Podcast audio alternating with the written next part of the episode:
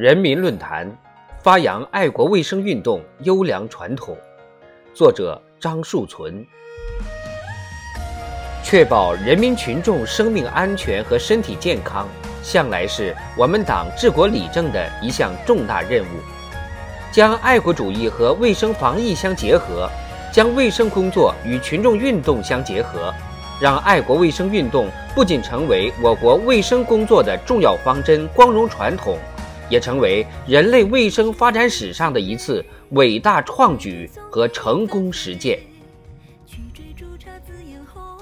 新冠肺炎疫情发生之后，习近平总书记多次强调，要坚持开展爱国卫生运动。在浙江考察时，他再度强调，要深入开展爱国卫生运动，推进城乡环境整治，完善公共卫生设施。提倡文明、健康、绿色环保的生活方式，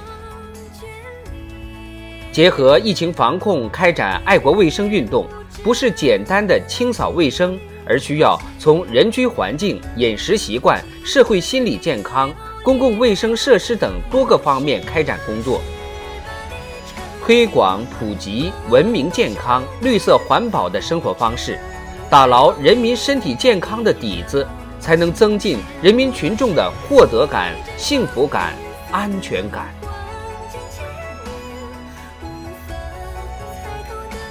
因人之情亦为公，因时之势亦为利。爱国卫生运动的根本动力在于坚持群众路线，即充分发动群众，紧紧依靠群众，涵养健康文明生活方式和卫生健康习惯。不断提高公共卫生整体实力和疾病防控能力。当疫情袭来，全国广大群众闻令而动，克服恐慌心理和生活困难，以各种方式参与疫情防控，付出了巨大牺牲，做出了重大贡献。事实证明，唯有有效组织和动员群众力量，才能够筑起真正的铜墙铁壁。维护好人民群众生命安全和身体健康。疫情当前，发扬爱国卫生运动的优良传统，坚持群防群控、群防群治，坚持全员参与、共建共享，有助于把我国的政治优势、组织优势、文化优势、群众优势转化为造福广大人民群众的健康行动。爱国卫生运动的成功实践，是中国智慧、中国方案的集中体现，也是深刻把握卫生事业发展规律的必然结果。医疗健康服务要以预防为主，防治结合，从细微抓起，从基础抓起，有助于关口前移，减少疾病发生。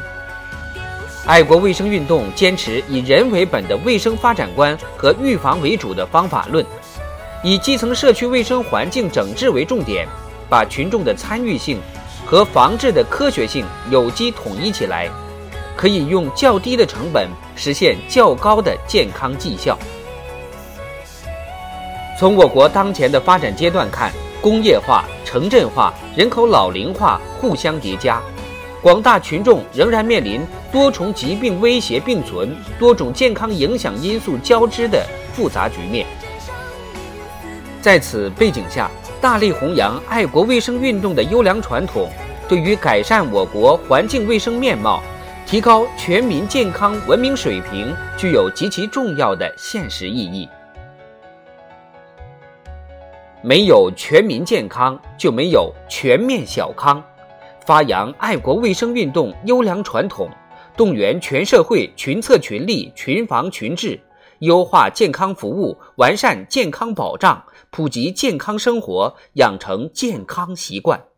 一定能加快推进健康中国建设，为实现两个一百年奋斗目标、实现中华民族伟大复兴的中国梦打下坚实健康基础。